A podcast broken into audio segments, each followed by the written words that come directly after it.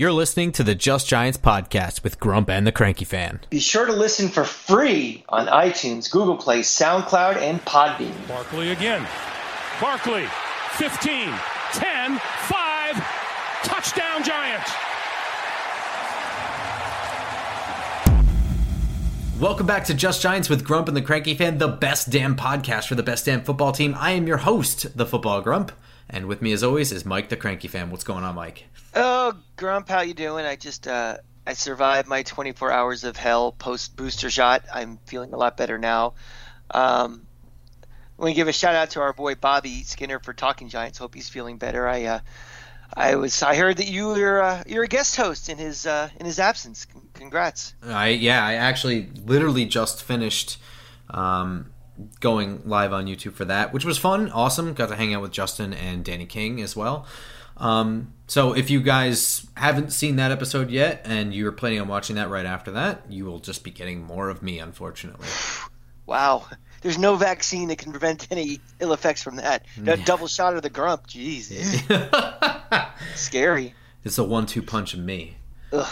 Um, I, I also found out that uh, because you know my, my handle of football grump, a bunch of people thought that I was like 65 years old and just like grouchy. Yeah, well, is, make, try having a name the Cranky Fan. See how that, yeah. that on the end world. But you know something, Grump? I would much rather watch two back-to-back broadcasts of your face than what we have to do on Sunday is watch the New York Football Giants play a football game. It's like watching a fish grow legs. Your transition game over the years is just magical. That was it, that was perfect. That right there, that's what you want to see. Like you know, rookie to second season to third season. You're like a vet now. This is great. Put that on my reel, will you? That was uh, that was pretty good. But uh, it doesn't hide the fact that we still have to watch them, unfortunately. And yeah. uh, I was thinking about um, why. very honest. I know, I know we, you know, we a we do this show and we, we want to talk about it. Obviously, that's what we do. And b where we are we are classified as diehard fans. You know, I've been a Giant fan for 40 years. You've been a Giant fan for what feels like 40 years for you, and uh, you're stuck. I mean, this is the, this is the team we are. We even, you know, it's it's like a it's a marriage. You don't get divorced, you don't lose your team. And other than that, I really can't think of a reason why we're watching this Sunday. Can you try to help me out? Uh, well, yeah. I, so we're gonna go through this game. Okay, we're gonna go through this game the way we usually do, but really briefly. I mean, at this point, we're looking at, and we're gonna go through the whole thing the organization is at a critical point right now where it might fall off a cliff.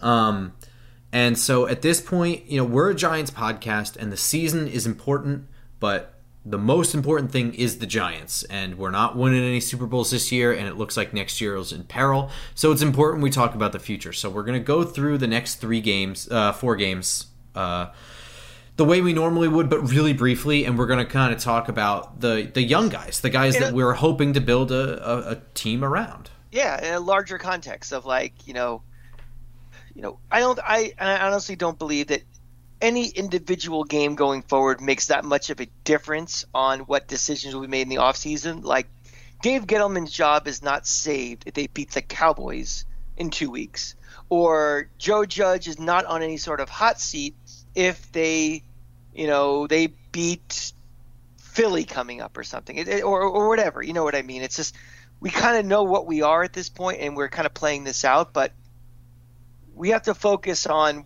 what pieces are relevant going forward and not worry about noise. Like complaining about Nate Solder is a waste of time because he's not going to be here anymore, and it's just we're playing out the string with him. But we're going to talk in, in, a, in a couple segments about guys that we're going to focus on really going forward that are not just here playing out the string. These are guys that are going to be building blocks to a team that hopefully will be on another rebuild again. So we're gonna that's that's gonna be our kind of our mission for these next couple weeks. It's like yeah, we want to win these games. Yeah, we kind of sort of paying attention, but it's really big picture view.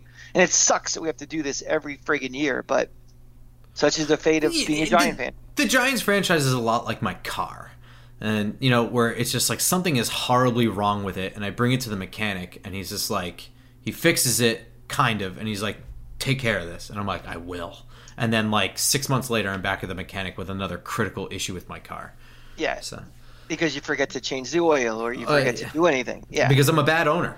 Um, anyway, so that, that that honestly was not a shot at the Maras.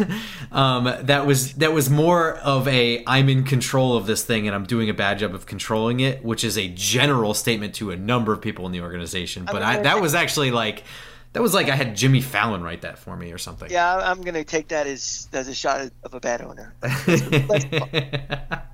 um, all right, so you know it's gonna come up a couple times while we talk about the general things for this matchup the the future guys as they are relevant to what we're talking about. But the most important thing for this whole week right now is a critical thing for the whole organization in that today, Thursday, Paul Schwartz wrote a piece for the New York Post regarding Daniel Jones's neck injury. And it was not just suggested, it was explicitly stated that the injury is involves structural damage to a neck bone and was sustained against the Buccaneers, not the Eagles, as what was previously reported. And that started a complete firestorm, which is completely warranted, in my opinion, if you know, and, and, not necessarily at Judge, but the medical staff cleared him, you know, all this stuff, and they they let him play with this, and but also like I don't know what that means. Structural damage to a bone in the neck it sounds really scary, but it also sounds like a, a media word. And you know, Giants fans were reminded of David Wilson, and after all of this, it came out that that was categorically untrue, and he did not sustain the injury against the Bucks. I guess, but like, how do you screw that up? I want to know, like, seriously, from your point of view, like, how does a reporter just get the whole crux of what would made his piece interesting wrong? Is it just a bad source? Well, I think it doesn't mean he's necessarily completely wrong. Yeah, that's kind of I, I, I think I think there's usually some smoke. It may not be the entire story is 100% accurate, but I think that the gist of what he was trying to say may be true because these guys, again, we're not talking about you know reporters from the National Enquirer. We're not talking about guys, you know, from some. This is not your crazy uncle reading something on Facebook that some lunatic put out there. These guys are credible writers, and they know that access and getting information is really qualified on the fact of being accurate and truthful. You know, the, the, the, they start burning you know their sources by saying inaccurate things. They lose credibility. They lose access to information, and they're irrelevant. You lose press credentials. I mean, the Jets reporter. I mean, he's obviously sure. a jerk off and, and followed around the owner's son, but or, or the GM son or whoever it was. But you can lose press credentials, and sure. I, I, mean, I mean, Joe Judge was pretty pissed about this. It comes down to Occam's razor. You know, the theory that the most logical reason is usually the right reason. What makes more logical sense? A reporter told a false story to get a couple of clicks who's in a major newspaper, uh, one of the major beat writers of this team, or a franchise, a head coach, an organization that is desperate. You know, desperate for wins, desperate for credibility, desperate, you know, people on the hot seat, they could lose their jobs that will do anything to try to win. And you can say what you want about Daniel Jones, you know, whether you think he's the long term solution, the short term solution, whatever. The best chance that the 2021 New York football Giants in week 14 have to win is with Daniel Jones playing quarterback. And would they trot him out there against their better judgment? You know, if this is something that's going to impact him three, four, five years down the line, and they're the GM, the current one, is not here any longer, the head coach is not here any longer, do you think that matters to them? Probably not. So to me, the more logical explanation is there is something wrong with him, and maybe not to the extent of what was reported, but there is something that seems more logical to me than a guy making up a story, and that's just that my opinion. Yeah, I don't think he made up the story. I think maybe some of his facts might not, not be totally correct, but I, I agree with you. If there's smoke, there's usually some kind of fire, the size of which is up for debate. I don't really know. Um, I don't want to. I don't know. I don't want to speculate, but I'm also not willing to just throw the whole story out. Um, I mean, now the Giants are not. They're not a laughing stock organization. I mean, they're a laughing stock in many ways, but they're not the type that. They're not like the Knicks, for example. They're not like the Dolans, where these outlandish stories come out and they do these ridiculous things with the media to try to you know get them to print their stories. They're not throwing out people that are not on their kind of. Uh, if they're not with us, they're against us type of thing. So the Giants have more credibility than that, than say the Giant, than the than the Knicks do, or Madison Square Garden. But I don't know. I mean, again, it, it just seems to me like something is up, and for a story like this to come out of nowhere that's completely false, um, I think there's something there. Especially with the ambiguity about the the severity of it. Anyway, I mean, like they refuse to say it's season ending. There's only four games left, and he's week to week and I, dude I, I don't know the whole thing feels like it's veiled in secrecy and little bits are coming out and well, yeah I, I, don't know joe judge and joe judge comes from the that you know the Patriots, bill belichick yeah. school of a cone of silence you know we are not telling you anything we're not giving you access to anything you know everything has to tight-lipped you know there's that conspiracy theory. Just you know, I, I, don't want anything getting out to give the other team an edge. And um, you know, sometimes it just sometimes it's just better to just be honest and tell the truth. You know, what difference is it really? You, you think that the Chargers or the Cowboys or the Redskins, sorry, the Washington football team, it's going to change the way they're going to prepare right now for like, just being honest with what the story is with this guy? Very doubtful. I mean, I think most of the teams are, are taking some time off whenever they're playing us. To be honest with you, I mean, it, it, I don't know.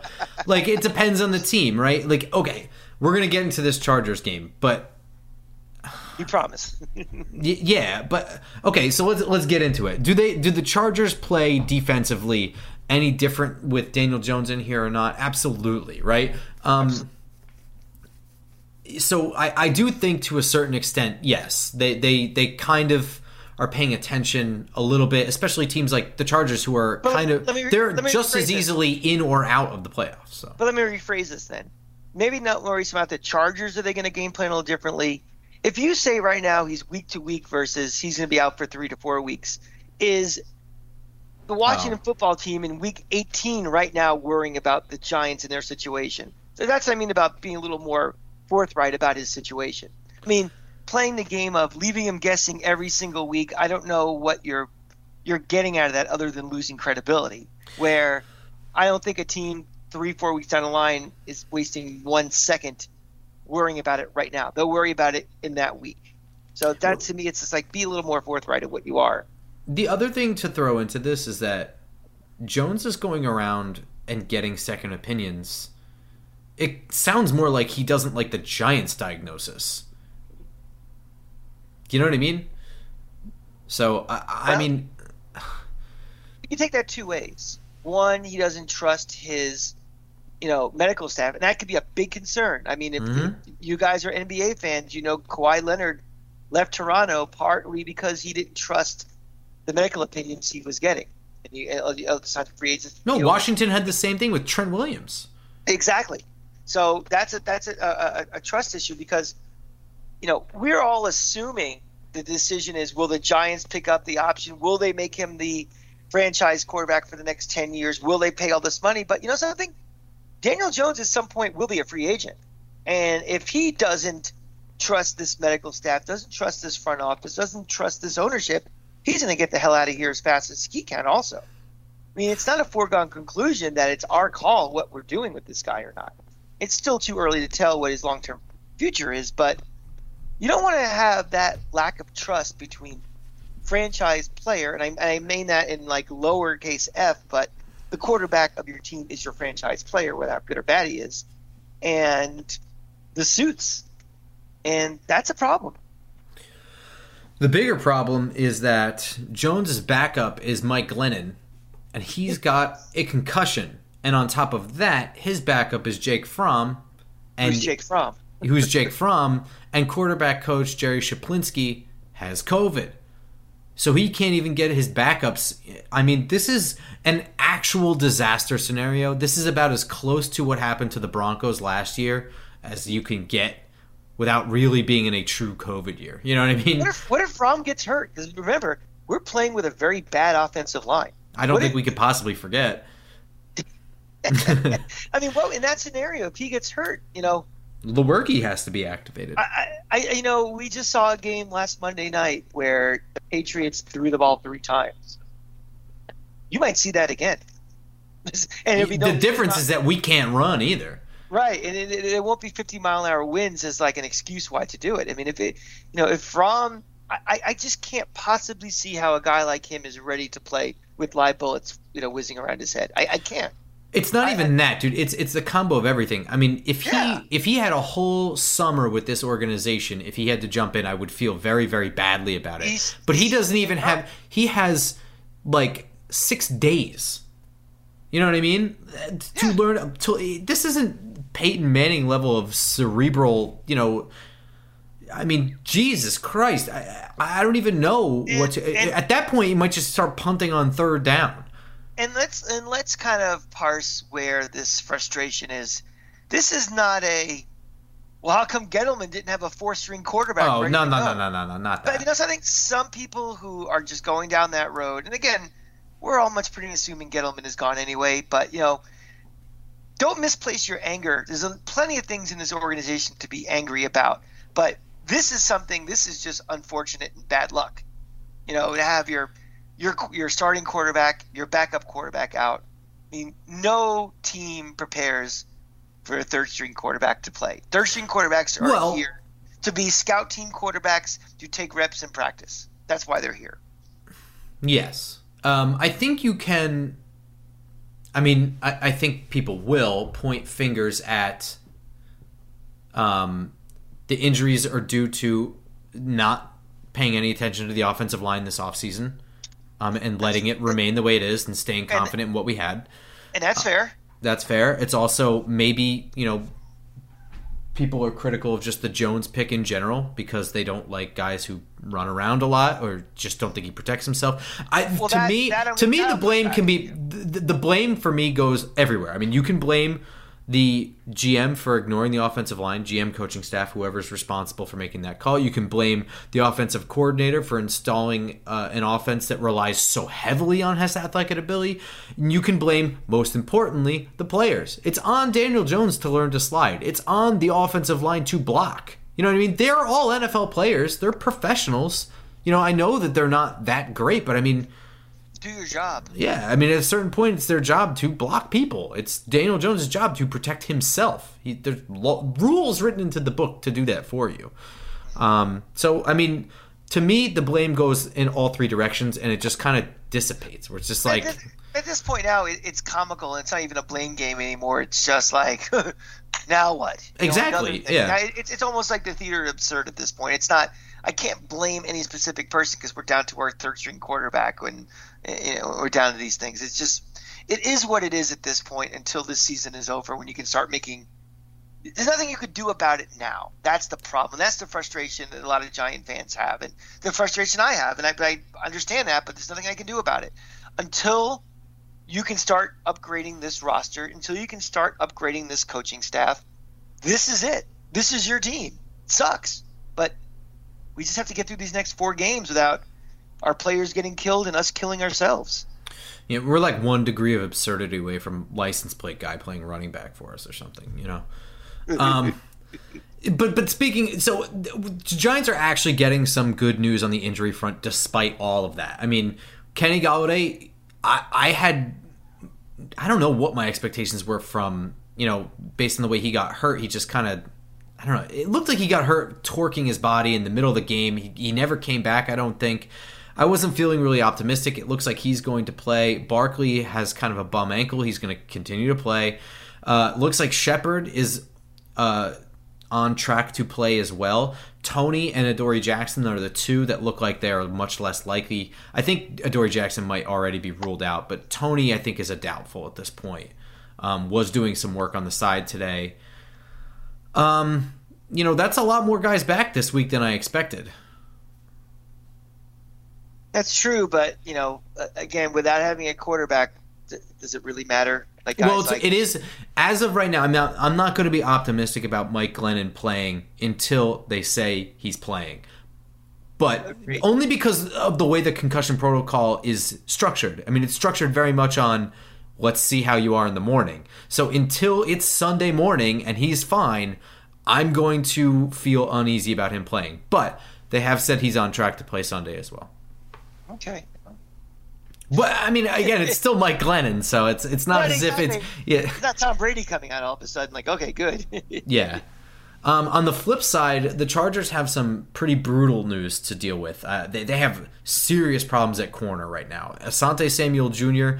has uh, a concussion. He is working his way through the protocol, but I mean that's that's a tough one to deal with. They're very thin behind their two starters. Their other starter, Chris Harris Jr., is in COVID protocol right now. Um, so he has to test negative again in order to play. He still can, but they have they have serious problems because there's not much behind those two guys, which leaves just two very good safeties in Adderley and Derwin James. But but really nothing at corner at all. And that's with us getting our receivers back. Like oh my god, we might actually have a shot at this game.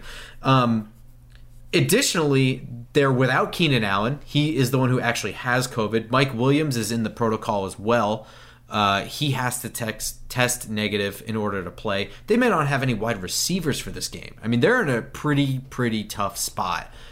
Um, it's actually annoying that we're dealing with this Daniel Jones thing right now. Like, this is actually like stupid. Like at this point, like this is frustrating. Um, so I mean, there's that. Um, two former Giants, Kyler Fackrell and Linval Joseph, on defense playing against us. oh. Interesting. I- Linval, Linval Joseph might have been Jerry Reese's best pick. I mean, it's Sure. kind of alarming how long he's been in the league for a defensive tackle as big as him. Well, he was one of those guys you knew we were never going to be able to re-sign him for you know cap reasons and everything, and it's too bad because he would have been he would have been nice during the bulk of his career. He went to Minnesota after us, right? Yeah, and he stayed a monster there the whole time. I think. Yeah, yeah. Um, all right, so let's talk a little bit about the Giants on defense because they're going up against Justin Herbert, who is having a lightning season.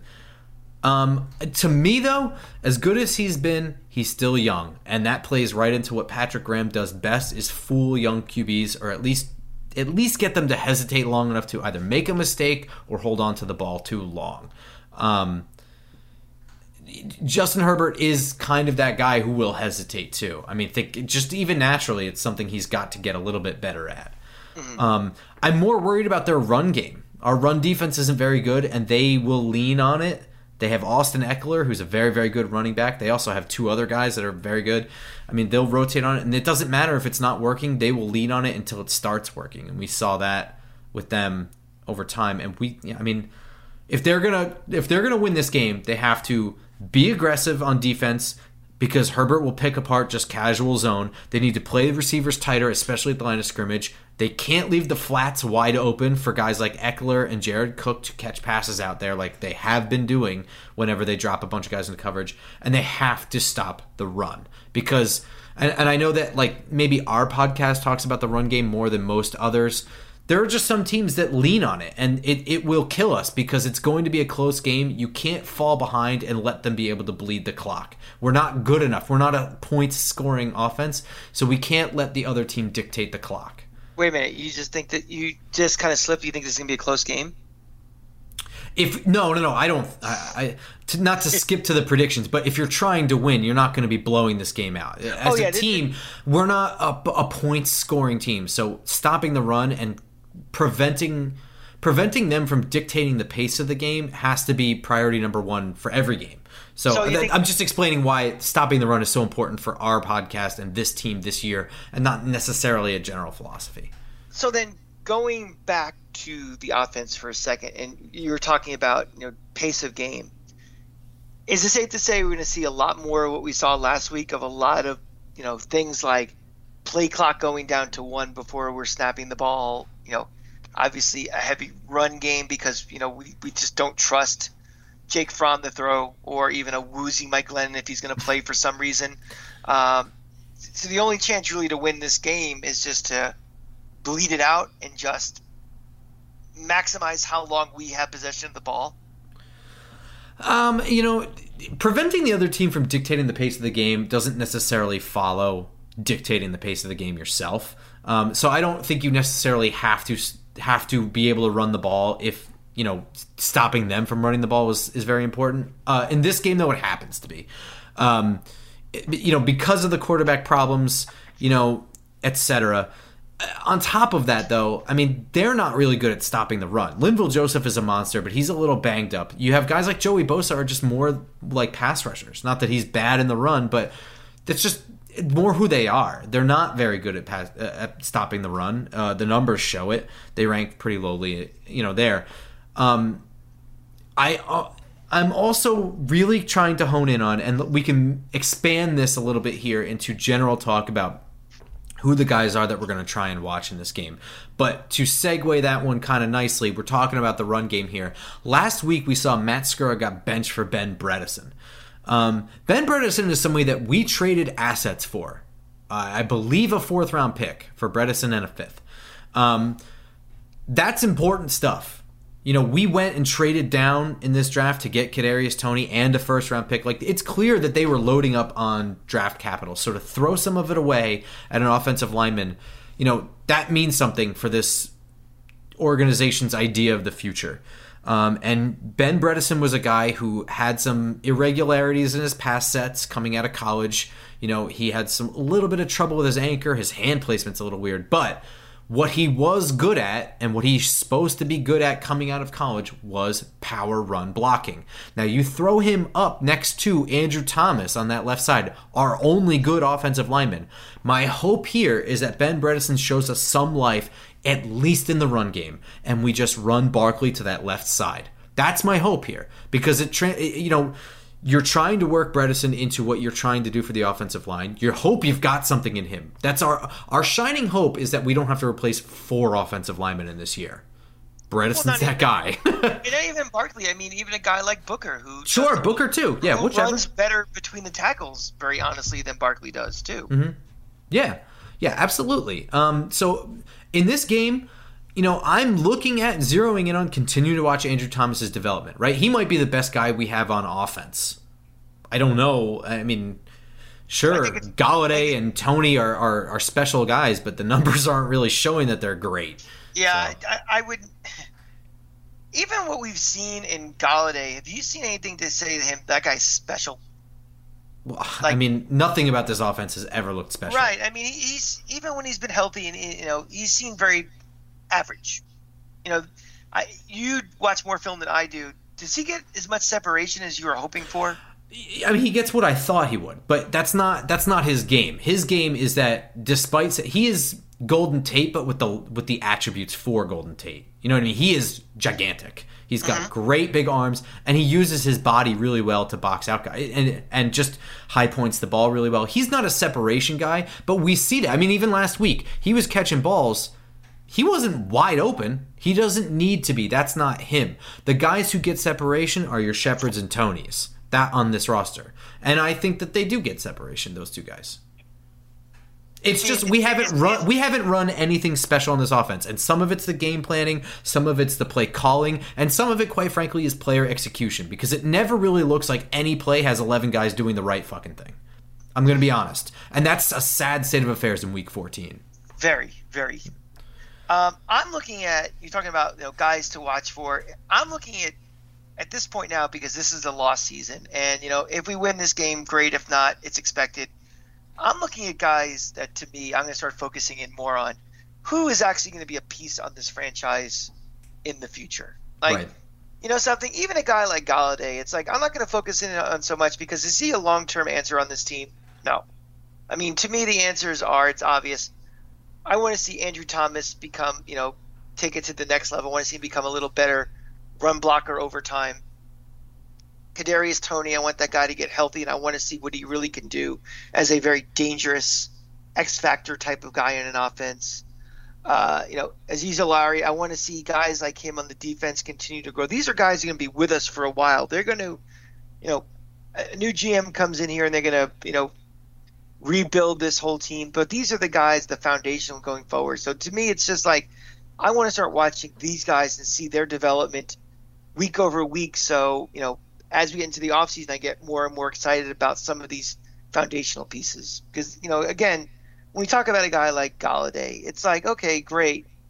But you know, he might get thrown out with the bathwater, you know, in a, in a in a salary cap purge, you know, if not next year, the year after. He's not a long term answer. He was brought in to be a solution for 2021 to get this team into the playoffs, and that's not going to happen. Um, so that's going to be my focus on these games going forward. I'm obviously I want us to win, but I'm really to be looking at those pieces that I'm going to kind of grow with in the next year and, and beyond. Yeah, uh, definitely Azeez Ojulari, like you said, you know, he's been more special this year than I expected him to be in year one. Um, he's really, really young. He's very light. Um, and he's already taken the Giants franchise record for sacks for a rookie. Um, I'm going to throw Xavier McKinney in there. Uh, he's not a rookie, but definitely a young piece that's continuing to grow and is very important on this team. Uh, it's good to see him get into a stride. Most of the guys I'm looking at are going to be on defense, and I'm really impressed with what Patrick Graham has done this year with guys like Aaron Robinson. To me, was a guy I really liked coming out in the draft, and I saw him mainly as an inside corner. And one of the things I said is when we drafted him is don't expect him to do anything on the outside. He's not going to play opposite Bradberry, you know what I mean? Stuff like that. And lo and behold, he's forced in this situation now, but not before Rodarius Williams, a sixth round pick that I had like little to no expectations for, was earning starting reps and not not embarrassing himself at all. And I mean earning starting reps to start the season. He was getting some reps. So I mean, that's really incredible. But guys like Aaron Robinson are going to be critical for how this organization is too because they have you know i think this draft they've went ahead and they've started to really address things in the proper way. I know immediately people's like blood vessels all popped in their eyes because they ignored the offensive line. And don't think that I, I i missed that. But what i'm saying is they realize now where their talent currently is and will expire soon and they're they replenished through the draft pretty well. You know they knew wide receiver was going to fall apart because they had to sign Kadarius Toney but Sterling Shepard is not going to be around for much longer. So they went ahead and got a shifty slot guy. You know stuff like that. They, they went ahead and got Rodarius Williams because they know James Bradberry is on this big contract. He can't be here for forever. It, it, it's a weird thing that they did is like they kind of had secession plans in place for the areas of strength on this team, but didn't really address the gaping holes. Right, but I think I think some of the plan. Again, I think some of the plan was oh, I think at. I think trading for Bredeson was something they wanted to do kind of anyway. I think they were opening to they were open to the idea of moving future draft picks that they had collected for offensive linemen. I think that that was something they wanted to do. The problem was they had to end up doing that immediately for starters because Shane Lemieux was hurt in I think in the spring, but definitely the early summer, and was just pretty much on the side until the season started. I think he went one series and then was placed on IR. And Nick Gates, you know what I mean? Like it all fell apart. I think they, what they were trying to do, honestly, though, was to trade down in this draft, and then they trade future picks for guys to have this year, and they were going to develop them. But then kind of couldn't. And also, not for nothing, Ben Bredeson, I think, broke his hand or something in like week two. That's an interesting theory because let's think about it. Dave Gettleman, what is his shelf life? Let's say the Giants are like a, uh, an eight and eight team this year. I mean, do we really think Dave Gettleman's going to be around for two, three, four more years, even with his age, his health, you know, the, the kind of the crosswinds against him? So it's interesting that he was making moves thinking further and further out, like, you know, getting draft capital for next year, where, you know, there was a pretty good chance before the season started he may not be the one even making those picks. No, I think I think he did that because that's how you that is how good teams draft. You draft. I, am giving like, him credit for that. Yeah, yeah, yeah, yeah. I mean, I yeah, I guess it's interesting, but I think it was always kind of that thing. Whenever he was hired, he knew he wasn't going to be working as a GM anywhere for more than five years. You know what I mean? So if he took the job, he just knew he was going to do it the way he was going to do it, period. So, I, I, mean, it's interesting in the fact that it came at his own, you know, it, it didn't in any way benefit him. At the beginning of this year, I think he kind of knew this was his last year. I'm sure there was some private discussion that outlined that. Um, but I think he just did what he thinks is a good job. Yeah. Um, but so I mentioned Patrick Graham and the way he was able to develop really, really, really young talent. Um, what do we think about his future with this team? I want to throw something out there for you, Grump, and you know, a little out of the box thought. You know, we're all assuming a couple of things, right? We're assuming that a Dave Gettleman will not be back next year, right? We're all assuming that in the near future, Patrick Graham is going to be probably an NFL head coach at some point, right? We're kind of the, the fan base is kind of 50-50 on the state of Joe Judge going forward. If all these things are true and a new GM comes in, what do you think the odds are that if if Joe Judge gets launched either this offseason or the next offseason, they promote Patrick Graham and just give him the reins to be the head coach? So I'm actually gonna just like put this out there. Has that ever been done? Has that has anyone ever been fired as head coach and someone that he brought in gets promoted to his spot at head coach? I, I don't know if that's ever happened or not, but uh, I I don't have it in front of me, but I'm sure there's been interim coaches where somebody gets fired, yeah, uh, and all of a sudden, uh, you know, the the acting head coach comes in, they win two or three games in December, and they decide to promote him to full time coach. It's happened.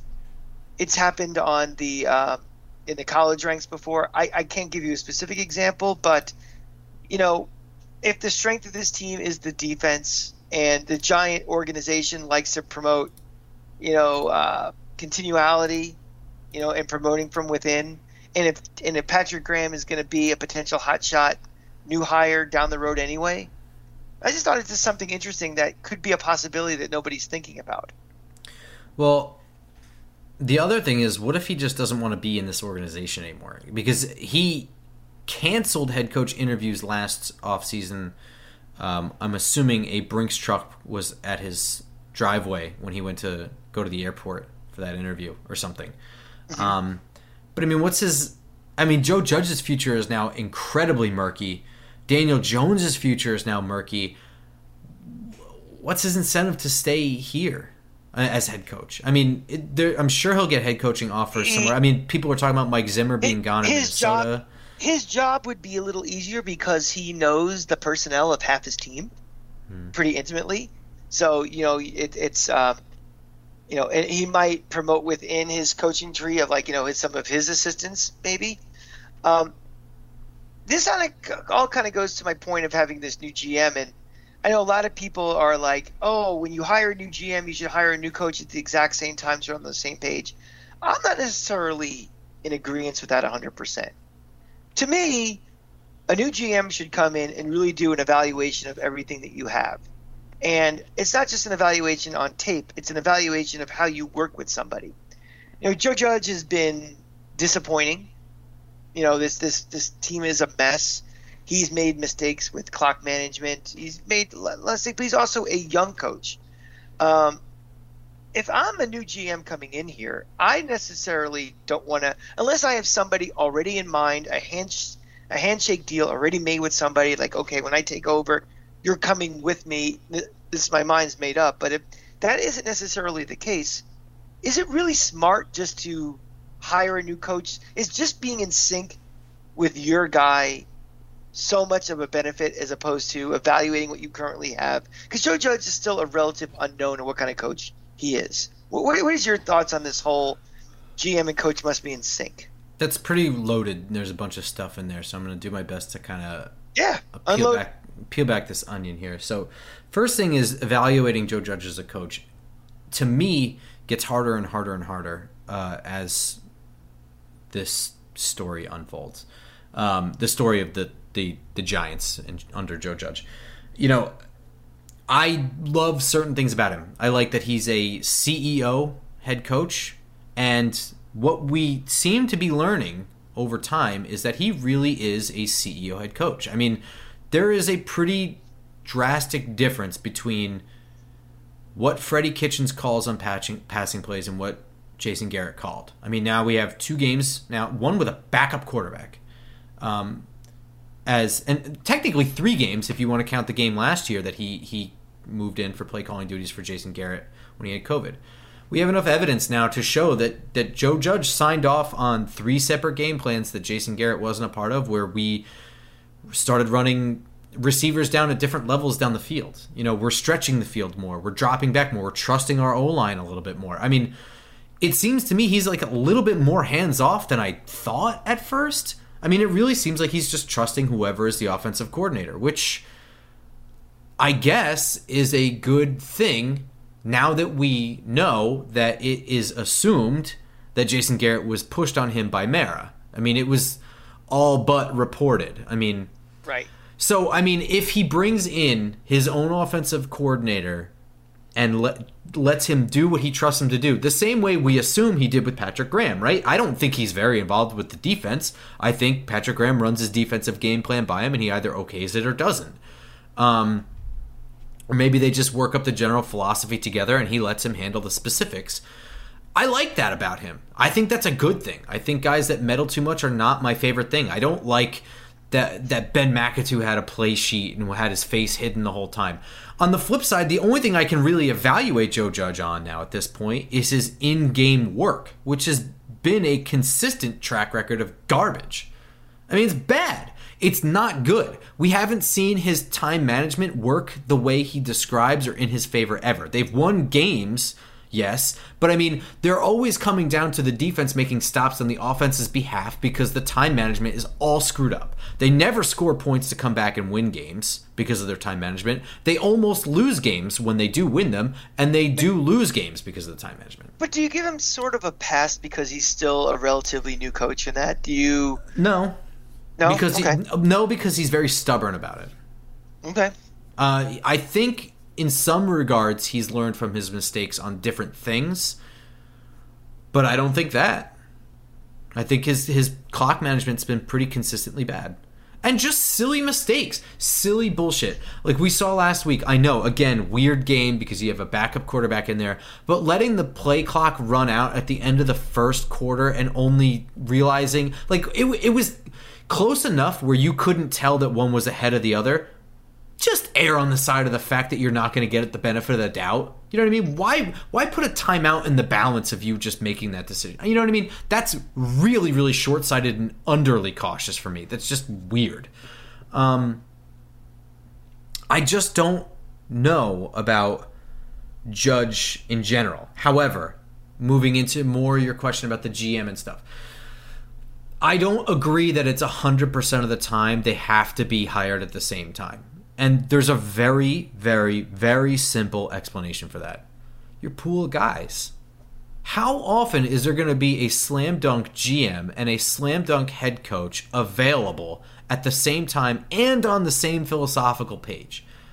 It sounds to me, if that's your 100% every time your approach to hiring things and changing things around in your organization, you're settling for one of the two because you're not getting an A plus at both. How is that available? How is it that there is a prime GM unless, candidate available? Unless, unless, there is some sort of like handshake deals beforehand that are made. Exactly. Like, you know, I'm going to pull this. I I am looking at uh, hypothetical. You know, uh, I made a deal with Nick Saban, and if I become the GM of the Giants, I'm going to pull Nick Saban out of the college ranks, and he's coming right. with something like that. But those are very rare, very few and far between that's not really my point so much as it's just that should yeah. never be your blanket statement thing. Because part of the reason why I think that the, the, Giants did so poorly in 2018 and 2019 aside from the fact that the roster is bad I think the coaching pool was shitty. They wound up with Pat there was nobody exciting to choose from. We were well, we did that podcast. Ben McAdoo in hindsight seemed like it was a hire by troll almost. It's like well we don't want Philly to get him. We're nervous about Philly. We're just going to hire him so you can't get him right? That's what it kind of seemed like. I think it would have been, you know, a different situation with a different team in a different division. That may we might have just let him go. I think that Ben McAdoo was the product of listening to the wrong people in the organization. Jerry Reese was very much a the future of the game, the future of the game, the future of the game, and it showed in his drafting and his free agent acquisitions. And Tom Coughlin was not that. He was, you know, the antithesis of that. And I think that the Maras made decisions following Jerry Reese's uh, business model, which I don't necessarily disagree with entirely, but I mean, he just did a poor job of assembling a roster. And Ben McAdoo was really brought in as the future of the game. I think that maybe he was promoted sooner than they wanted because of pressure from Philadelphia and the fact that they might lose out on him. But I think that that was always the case, and I think it was just listening to Jerry Reese and, and, and people in that company, Marc Ross, you know, people like that that were just very much like West Coast offense, get the ball out of the quarterback's hands fast, you know, um, don't worry about the running game as much. The screen game is an extension of that. I think that was just listening to the wrong people. I don't think it was necessarily just the flashy name or just keep him away from Philly. I think it was a combo of things. Yeah, that's um, fair. That's fair. Yeah, I think you bring in a GM that is open to the idea of keeping Judge. He's. I don't want to pick a guy that you know, I don't want my pool of GMs that I'm choosing from to be the guys that are definitely going to stick with him, nor do I want to alienate guys that are open to that. I mean, th- there's some things about Judge I do like as a head coach, and I think that if he has a better roster, the time management thing gets cleaned up a little bit. You know, I, I don't know. I don't love him, but I, am not ready to just just kick him to the curb like he's absolute total dog shit. I, I you know, there's things about him. He, he brought us Patrick Graham. I mean, really, I, I like the way he teaches. I don't think the first move of a new GM is going to be to launch him. I think a lot of people think that might be the case, but I don't. Think I don't think. I, I actually think that he's staying. I, I, I think he is too. I, I, I, I think that the Giants like him. I think they like they just like him. They like his organization. They like, to your point, that he's a CEO, uh, head coach. Um, I think they're going to bet on the fact that as he gets more game reps as a head coach, some of the clock management things will go away. Maybe they hire as as the CEO hires a vice president of clock management and timeout management or something. That would be pathetic. If we were the organization that had a timeout guy, maybe we should though. I mean, I mean, at the end of the day, you really could. Right thing, at the end of the day, you could you could take a guy that you think you're going to lose, right? Like I, I, don't know. Let's say um, DB's coach. You're like, ah, he's he's the hot name. He's going to be gone after this year. Make him assistant coach, assistant head coach. You know, the same way Judge was, right? He was the special teams coordinator and assistant head coach. You make him assistant head coach, and it's like, also handle the clock for me, will you please? Yeah, that's a simple. That's a simple CEO move of delegation of authority. To you know, you have a staff. It's also pathetic. Know, I mean, I have to say. But you know something though, maybe just because you know the the way this is the way the game's always been played or always been coached, that doesn't mean does it evolve into something that's more. That's a good point. You know, uh, makes more sense. Yeah, just so, rudimentary. Just like hire yeah. a guy for it, whatever. Yeah. All right, let's let's can the, the future talk for a little bit and let's end this with a prediction of the Giants game and then we got to do Washington and Dallas.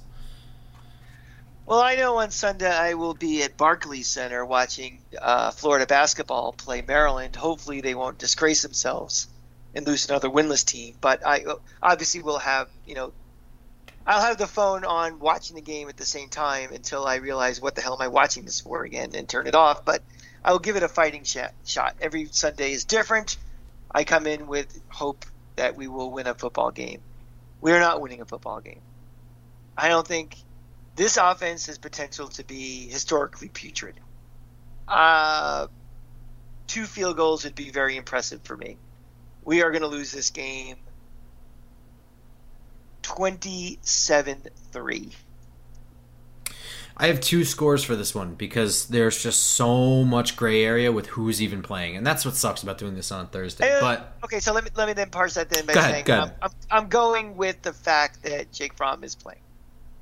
That yeah. seems the most realistic thing, and that's what I'm going to stick with that. Uh, um, I think I think San Diego, San Diego, the Chargers score also because of the ineptitude of the offense, either some turnovers, bad field position fumbles. I, I, could uh, see a uh, sack fumble uh, coming. A offense can't stay on the field. The defense wears down. Things like that. So to me, that's where I'm getting that score from. Complete ineptitude, and uh, it, it gets out of control, either really quickly or over the course of four quarters. So, you know, I have two scores for this, and I broke it down to one is if everything goes right with who's playing the game, for the Giants, and one is if everything goes wrong. So if everything goes right, and there's no Chris Harris Jr., no Asante Samuel Jr., there's no Keenan Allen or Mike Williams, I have the Giants losing this game 24 to 17 with a garbage time touchdown to make it sound closer than it actually is. I do think though that they'll move the ball a little bit. I mean, getting guys like Kenny Golladay back is huge. Getting Sterling Shepard back is going to be massive for this game if he's if he's you know doing well. Um, there are reasons to think that they'll move the ball, and I think that they will score a touchdown. I just don't think it's going to look very pretty. Now, if everything goes wrong, this might be 33 to 13. I mean, and that might be generous. Like You're I, I being mean, you're being very generous with the uh, them scoring touchdowns. yeah, but you're you're discounting things like garbage time. You know what I mean? There's just some things where it's just like, you know what? Just let them do their thing. Don't get hurt. There's only two minutes left in the game. They're definitely not going to win, and that influences things. Possible. Which means that I'm really talking about a 33 to six game. So, um, Jake Fromm is not going to be able to throw much. I mean, if he has to play, he won't have more than 12 attempts. I, I- mean, and not necessarily even that they're not calling them. I mean, they're not going to get first downs. He's not going to get that many tries. That's so, true too. Yeah, I mean, look, it'll be interesting to see how many plays. Like, let's take a prediction. How many offensive plays will the Giants have on Sunday? If Fromm is quarterbacking, Yes. I don't, I don't want. God. 45? I was going to say 33. Oh, my lord. No, you really have to. I mean, the other side of it is that Los Angeles likes to run the ball. I mean, we just may Yeah. not have that much time. That'd be Um, amazing. If So that's something we will definitely monitor for next week to see how many offensive No. plays. I don't want. I will check it after. I'm gonna monitor, like I said, I was gonna monitor. I'm gonna look at this game and how they're actually game planning. Because to me, a little bit of this, what are we watching for? I'm watching to see how smart our, our game planning is. On top of Yeah. that, um, but I'm, I'm also watching those young guys. I'm focusing in on on individual stuff. I'll check the bullshit like that later. Yeah. Uh, but I'll I'll I'll make a note to check that. But in the meantime, while you're watching this game, you can follow us on Twitter for in-game updates, complaints, etc. I'm at football underscore grump as uh, over here, and uh, he is at the Cranky Fan on Twitter. This show is at Just Giants Pod on Twitter, and of course can be found on iTunes, Spotify, Google Play, etc., as well as YouTube. So be sure to follow us everywhere. Um, any closing remarks? Hey, we have our health grump. And uh, I had my booster yesterday. Like I said, I felt like garbage for 24 hours. Don't let that scare you off. Don't just because you hear your friends took, got the booster and felt crappy for 24 hours. I felt crappy, but now I'm feeling a lot better. So get your booster shot. This I, may be uh, a long, long winter. I don't want to go through sitting in this stupid apartment any longer than I have to. So just uh, deal with the inconvenience of a day. You'll feel better. Trust me, and you'll be a lot safer. I have mine scheduled for Saturday, so I'm in for a rough Sunday, no matter what. um, all right, everyone. We will see you on Tuesday morning for a review episode. Go Giants! Go Giants.